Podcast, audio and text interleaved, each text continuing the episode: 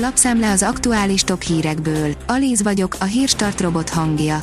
Ma december 26-a, István névnapja van.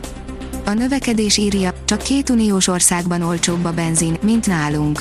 Az év végéhez közeledve a legtöbb benzinkúton immár 480 forint alatt van a benzinár, esetenként jelentősen. Nemzetközi összevetésben nem lehet okunk panaszra, mind az uniós országok, mind szomszédaink viszonylatában alacsonynak mondható az ár. A portfólió oldalon olvasható, hogy koronavírus 330 ezer gyereket már beoltottak Magyarországon. 330 ezer gyereket oltottak be eddig a koronavírus ellen, közülük 30 ezeren 11 év alattiak, a többiek 12 és 17 év közöttiek. Az Autopro szerint az arany középút lehet a jövő a készletezésben. Sok cég számára a just-in-time és a just-in-case stratégiák vegyítése lehet a megoldás a készlethiányok megelőzéséhez. A napi.hu szerint igazán népszerű lett a bitcoint, pusztítja is a volatilitás. Sokszor lengett ki a bitcoin árfolyama a rekordot hozó 2021-es évben. A volatilitás oka, hogy igazából még mindig nem tudni, hogy pontosan mire is lesz jó, másrészt túl kevés szereplőnél koncentrálódik a tokenek nagy része. Már találgatják, mi lesz vele 2022-ben. A startlap vásárlás oldalon olvasható, hogy a lyukas magyar zoknik Németországban kezdenek új életet. A Magyar Brands program 12 éve díjazza a magyar vonatkozású márkák közül a legeredményesebbeket. A díj kitüntetettjei között immár a 100%-ban magyar tulajdonú Dressa webáruház is megtalálható. Hatházi megdicsért egy polgármestert, reméli, nem lesz baja belőle, írja a hírklik. A független képviselő meglepetésre most egy olyan beruházást talált, amelyet úgy tűnik az általános magyar gyakorlattal ellentétben nem loptak szét.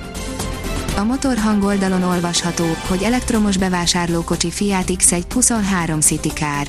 Mintha a multiplát látnánk gyerekkorában, aki felnőtt korára az itt látható kétszemélyesből egy jókora hatszemélyes jól lakott felnőtté avanzsálódott volna. A rangadó írja, meccs közben ütést kapott a fejére, belehalt a labdarúgó. Szófián Lukár, az algériai másodosztályban szereplő MC Szajda labdarúgója szombaton az ASM Morán elleni mérkőzés közben hunyt el. A Force szerint 10 éves a ma este színház, az alapítók még legalább két évtizedig vinnék, hogy féláron járhassunk színházba.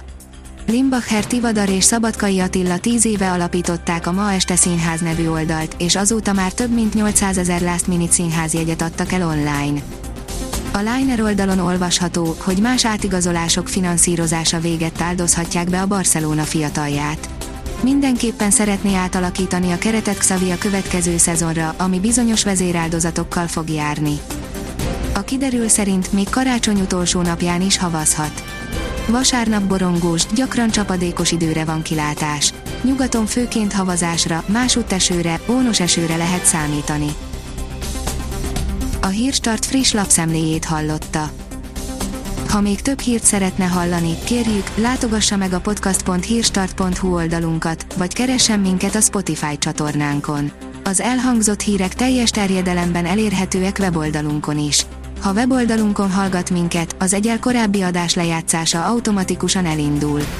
Beállíthatja, hogy az összes korábbi adás, vagy csak az aktuális tematika hírei következzenek. Köszönjük, hogy minket hallgatott!